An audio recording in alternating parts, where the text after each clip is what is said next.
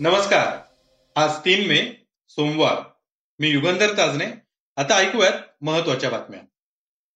पश्चिम बंगालमधून मोठी बातमी आहे. ती म्हणजे ममता बॅनर्जी यांचा भाजपच्या सुवेंदू अधिकारी यांनी पराभव केला ममता दिदींचा बाराशे मतांनी पराभव झाल्याची माहिती सूत्रांनी दिली आहे. ममता यांनी हा पराभव मान्य केलाय. दुसरीकडे ममताजींच्या नेतृत्वात तृणमूल काँग्रेसनं मोठा विजयही मिळवलाय. तृणमूलनं दोनशेहून अधिक जागांवर विजयाची पताका फडकावली. बंगालमध्ये तृणमूल आणि भाजपमध्ये थेट लढत होती. या लढतीकडं सर्व देशाचं लक्ष लागलं होतं. ममता दिदींनी निकालाच्या विरोधात कोर्टात जाणार असल्याचं सांगितलंय. निकाल जाहीर झाल्यानंतर त्यात काही फेरफार करण्यात आल्याचा आरोप दिदींनी विरोधकांवर केलाय. त्या म्हणाल्या नंदीग्राम बाबत काळजी करू नका. मी नंदीग्राम मधून लढले कारण ती एक चळवळ होती. नंदीग्रामच्या लोकांना जो काही निर्णय द्यायचा आहे त्यांना तो देऊ द्या. मला मान्य आहे मला काही फरक पडत नाही पण आम्ही जिंकलोय आणि भाजप हरलीये. भाजपनं घाणेरडं राजकारण केलं. निवडणूक आयोगाचा पक्षपातीपणा आम्हाला सहन करावा लागलाय अशी खंत दिदींनी व्यक्त केली आहे. तृणमूलच्या विजयानंतर विजयोत्सव साजरा करू नये असं आवाहनही ममता बॅनर्जी यांनी कार्यकर्त्यांना केले राज्यात पूर्ण बहुमत मिळाल्यानंतर दिदी पूजा करण्यासाठी कालीघाट मंदिरात गेल्या. त्यानंतर माध्यमांशी बोलताना त्या म्हणाल्या कोरोनाचं संकट दूर झाल्यानंतर विजयोत्सव करू. आता शपथविधी देखील छोट्या स्वरूपात होईल. पश्चिम बंगालच्या जनतेसाठी आम्ही मोफत व्हॅक्सिन देऊ. अशी घोषणाही त्यांनी यावेळी केली. एकेकाळी ममता दिदींचे सहकारी असलेले सुबिंदू अधिकारी यांनी दिदींचा पराभव केला.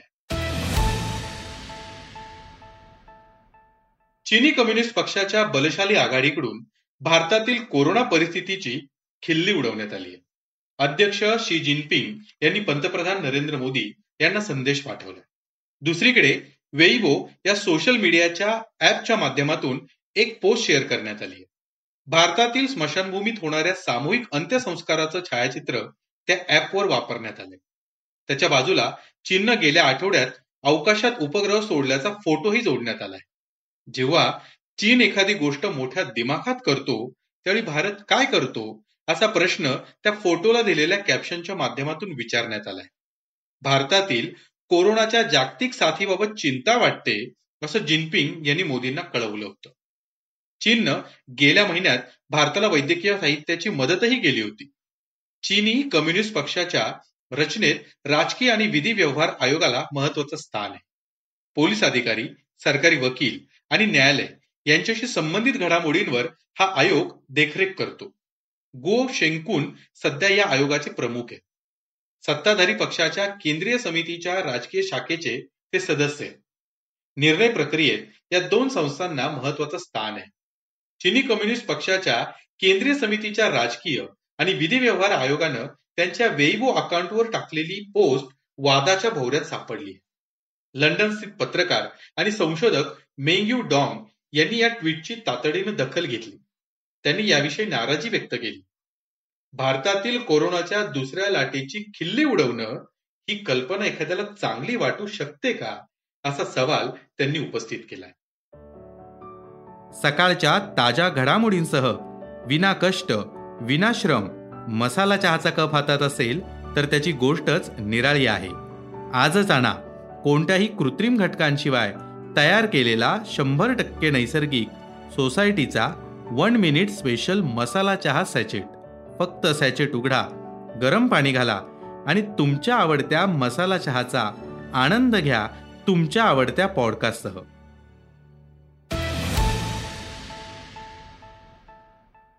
महावितरण विभागानं मोबाईल ऍप व वेबसाईटद्वारे वीज ग्राहकांना मीटर रीडिंग पाठवण्याची सोय उपलब्ध करून दिली आहे. तसंच एस एम एसद्वारे मीटर रिडिंग पाठवण्याची सुविधाही उपलब्ध आहे. यामुळे स्मार्टफोन नसणाऱ्यांकडे किंवा तो ऑपरेट करण्यात अडचण येणाऱ्या ग्राहकांना आता मीटर रिडिंग पाठवता येणार आहे. कोरोनामुळे अनेक सोसायट्या प्रतिबंधित क्षेत्र म्हणून जाहीर करण्यात आले अशा ठिकाणी कर्मचाऱ्यांना प्रत्यक्ष जाऊन मीटर रिडिंग घेणं शक्य होत नाहीये. या काळात मोबाईल ऍप व वेबसाईटद्वारे मीटर रिडिंग पाठवण्याची सुविधा वीज ग्राहकांसाठी उपलब्ध आहे. त्यात आता एस एम एस सुविधेचीही भर पडली आहे. चुकीचं. व मुदतीनंतर पाठवलेलं मीटर रिडिंग यात स्वीकारलं जाणार नाही असं महावितरण विभागानं स्पष्ट केलंय. एस एम एसद्वारे मीटर रिडिंग पाठवण्याची सोय केवळ कोरोनाच्या आपत्कालीन परिस्थितीमध्येच उपलब्ध असेल असंही सांगितलंय. वीज ग्राहकांना स्वतःहून मीटर रिडिंग पाठवण्यासाठी प्रत्येक महिन्यात केवळ दोन ते तीन मिनिटांचा कालावधी लागणार आहे. हे रिडिंग पाठवल्यास मीटर व रिडिंगकडे नियमित लक्ष राहणार आहे तसेच वीज वापरावर नियंत्रणही ठेवता येणार आहे. रिडिंगनुसार वीज बिल आल्याची खात्री करता येईल. महावितरणकडे रजिस्टर्ड मोबाईल क्रमांकावरूनच एस एम एस पाठवता येणार आहे. नोंदणीकृत मोबाईलवरून मीटर रिडिंग पाठवण्याबाबतचा मेसेज मिळाल्यानंतर चार दिवसांपर्यंत एस एम एसद्वारे मीटर रिडिंग पाठवणं आवश्यक आहे. नंदीग्राममध्ये नक्की कोण विजयी झालं? याबाबत जो गोंधळ सुरू होता त्यावर राष्ट्रवादी काँग्रेसचे अध्यक्ष शरद पवार यांनी एक सूचक ट्विट केले. पवार आपल्या ट्विटमध्ये म्हणतात की बंगालच्या मतदारांनी भरभरून ममता दिदींना पाठिंबा दिलाय. त्यांनी संबंध देशाच्या सत्तेला पराभूत केलं विरोधकांनी हा निकाल मोठ्या मनानं स्वीकारायला हवा होता. पण तिथं जे चाललंय याला रडीचा डाव एवढंच म्हणता येईल. पंढरपूर मंगळवेढा विधानसभा मतदारसंघाच्या पोटनिवडणुकीत भाजपचे समाधान आवताडे यांचा विजय झाला. त्यांनी राष्ट्रवादीचे उमेदवार भगीरथ भालके यांचा पराभव केला. या विजयानंतर विधानसभेचे विरोधी पक्षनेते देवेंद्र फडणवीस यांनी ठाकरे सरकारला सूचक इशारा दिला. तो असा राज्यातील पोटनिवडणूक त्यांना जिंकता आली नाही पण तरीही सध्या महाविकास आघाडी खूप खुश आहे. योग्य वेळी त्यांचा योग्य तो कार्यक्रम करू पण आता कोरोनाशी लढायचंय